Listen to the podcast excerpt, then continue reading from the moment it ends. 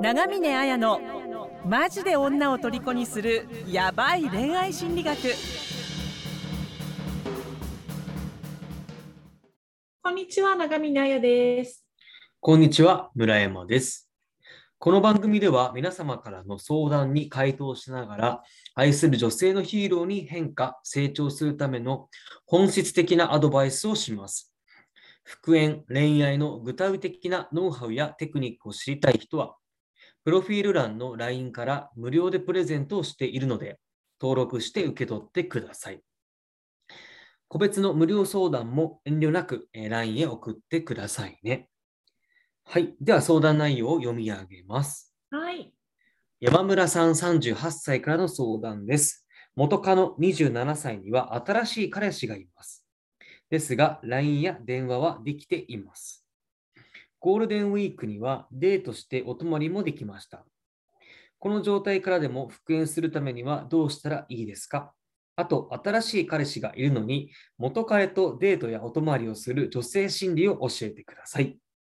ということです。うんおお、なんかまた稀なケースですね、これね。そう。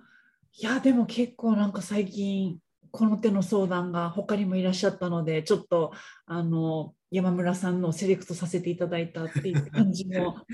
あるちょっとこれ僕個人的にもこのあの最後のそう質問新しい彼氏がいるのに元彼とデートやお泊まりをする心理を教えてください。僕もこれ不思議でたまんないですね。あなるほど。じゃあ、まあ、そんな村山さんの リクエストにもね、それは男性が知りたがってるっていうところだと思うので、はい、まあ、でも本当に複雑なね状況の中でもよく自分、まあ、こういう時って嫉妬とかねこの先、はい、俺のとこに戻ってこなかったらどうしようとかっていう不安もありながらもなんとかねこう彼女を幸せにしたい自分も幸せになりたいっていうところで頑張ってると思うので今あのここが知りたいって村山さんも言ってくれたじゃあなんで新しい彼氏がいるのにね元彼と会うのっていう女性心理っていうものが、まあ、私が思うに5つあるので 失礼いたしました。えそこのところをですね、えー、軽く紹介してからじゃあ、あのー、このような状態からその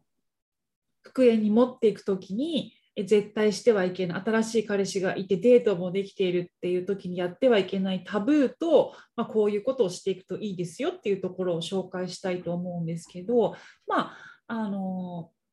一応5つっていうことにしたんですけど新しい彼氏がいるのに元彼と会う女性心理ってもうちょっと整理すれば5つ以上あるのかなとも思ったんですけどまああの私のその相談の経験だったりいろんなあの調べてまとめによると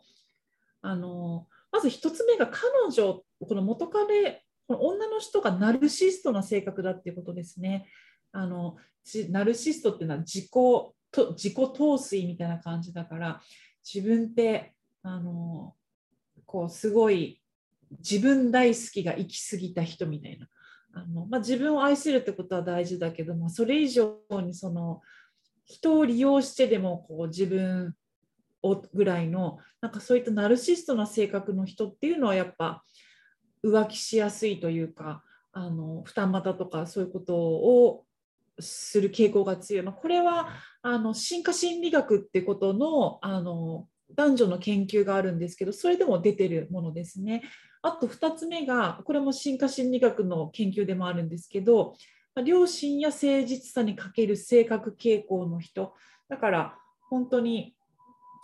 まあ、人としてのこのルールを守るとか優しくあるとかっていうそういったことが欠けてしまってる性格の人っていうのがやっぱりこの全然新しい彼氏がいるのに元彼と寝るとかも全然 OK とか浮気するっていう傾向になりやすい。あとは、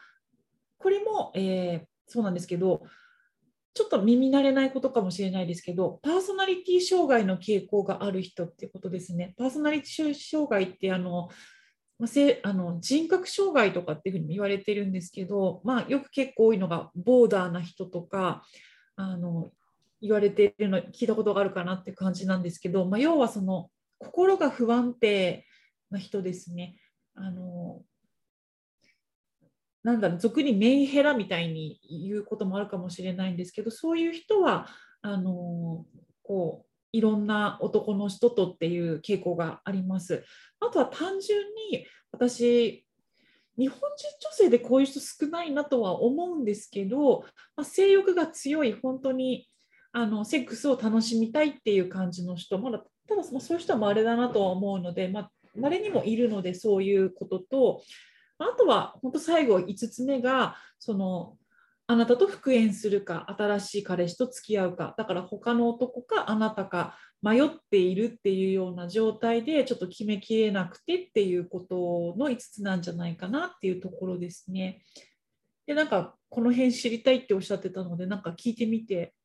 山村さんに代わって村山さんなんか感想とかありますか？あまあなんとなくその通りだろうなっていう納得感はあります。うん。まあ、彼女自身のなんかその精神的な良くも悪くもなんか精神的な問題というか性格的な問題というか、うん。まあ、そこなんだろうなというふうには思っているますね。はい。なんで、なんか、でもね、新しい彼氏がいるっていうのを元彼さん知ってるわけですよね。知った上で、その彼女も泊まりに来るということは、まあ、聞いちゃってもいいと思いますけどね、普通にね。どういうつもりで来てるのかっていや、なんか普通に、いや、お前、彼死んだからさすがに俺んとこ来るのはまずいだろう的なのをポロッと言うとか、うん、まずい大丈夫だろみたいな。大丈夫だろうぐらいな感じで聞けば、向こうの気持ちもね、でなんか分かりそうですけどね。そうだからね、それを本当に、あの、じゃあこういうふうにしてくださいよっていうところで、ぜひやってほしいなと思ったんですけど、うん、なんかあの、どうしてもこういうそのやっぱ復縁したいとか自分他の男と自分とって天秤にかけられてる時にどうしてもやっぱ自分のものにしたいっていうのはね誰でも働くからなんかあのこうじゃあ彼氏がいるけど自分のところに来るってことは自分に可能性が高いんじゃないかみたいに思って浮かれちゃってみたいなでなんとかその自分の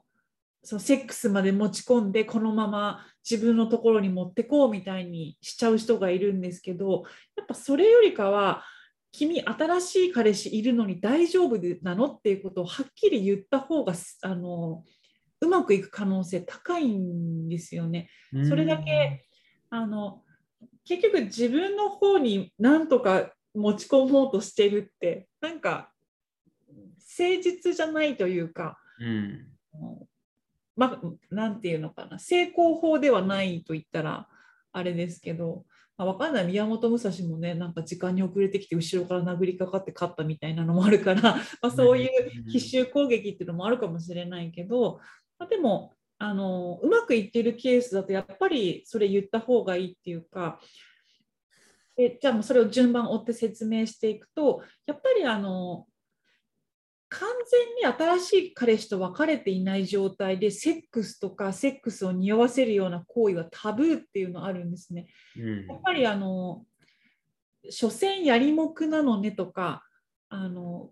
どうしてもその日本社会っていう中においてじゃあ男性と女性で男性がパートナーを選ぶ時の基準って外見の良し悪しだったり若さっていうところがどうしても基準になってくる傾向が強いのでその自分女性の身体っていうものに対するその価値っていうのを女側も知っているわけですよね。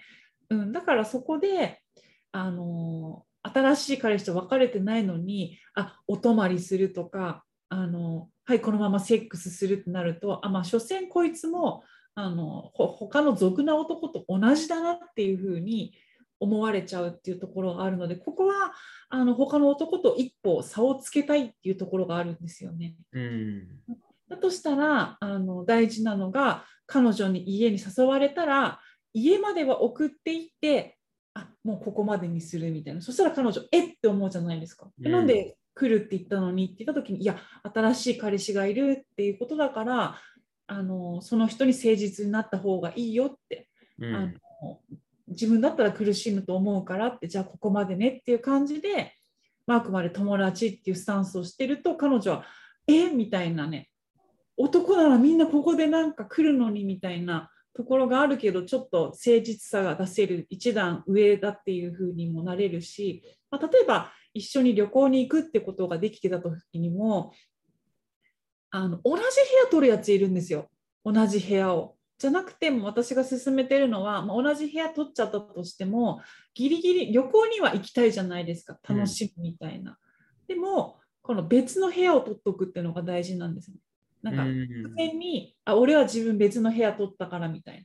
で彼女あれって思うかもしれないけどいや本当に君が、ね、自分と寝寝たいとかじゃなかっただったら君から来てっていう風にやっぱ相手にきちっと決断を最後委ねるっていうことが結構大事なので、まあ、そういう風にそのいろんな男女の違いからセックスやセックスを匂わせるような行為はその彼女ただ彼氏と別れた状態でそれは君のことを大事にしたいからだっていう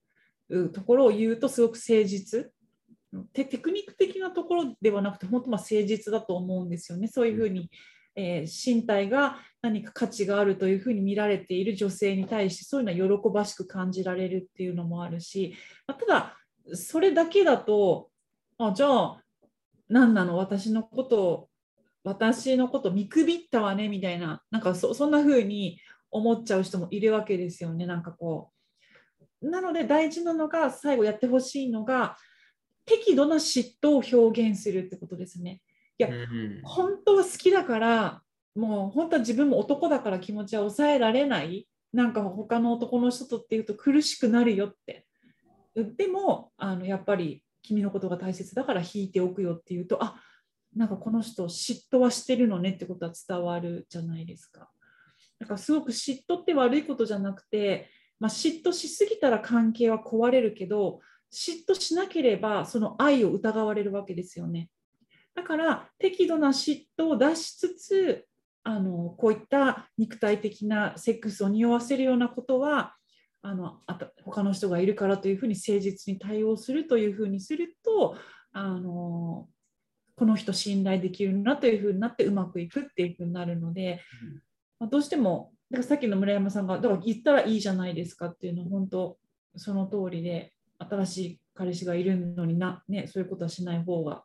いいよとかあげる方がいいっていうのは、どうしても相談読んでるともうこのままもうお泊まりも行ったからこうじわりじわり持ち込んじゃえってすると結局女の人は別れた男は別れた男なんですよ。だから完全に別れるっていう状態になってからそうしないと戻っちゃうんですねだからそこのところは勘違いしないようにしておくっていうのが非常に重要かなっていうのがちょっと熱く語っちゃいますけどそうですね、はいありますかね。うん。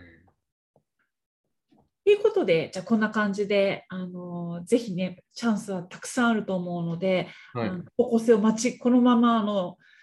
家お泊まりしたからやったじゃなくてね、あのそうそうやってやってるとうまくいかなくなっちゃうから、あのぜひ女性心理っていうのを踏まえてあのやっていってほしいなっていうふうに思います。またあの喜びの声もお待ちしてますので、一緒に頑張っていきましょう。はい、頑張っていきましょう。はい、今日はありがとうございました。はい、ありがとうございました。婚活復縁成功のための電子書籍を完全無料でプレゼントしています。番組エピソード欄から LINE 登録して、ぜひ受け取ってくださいね。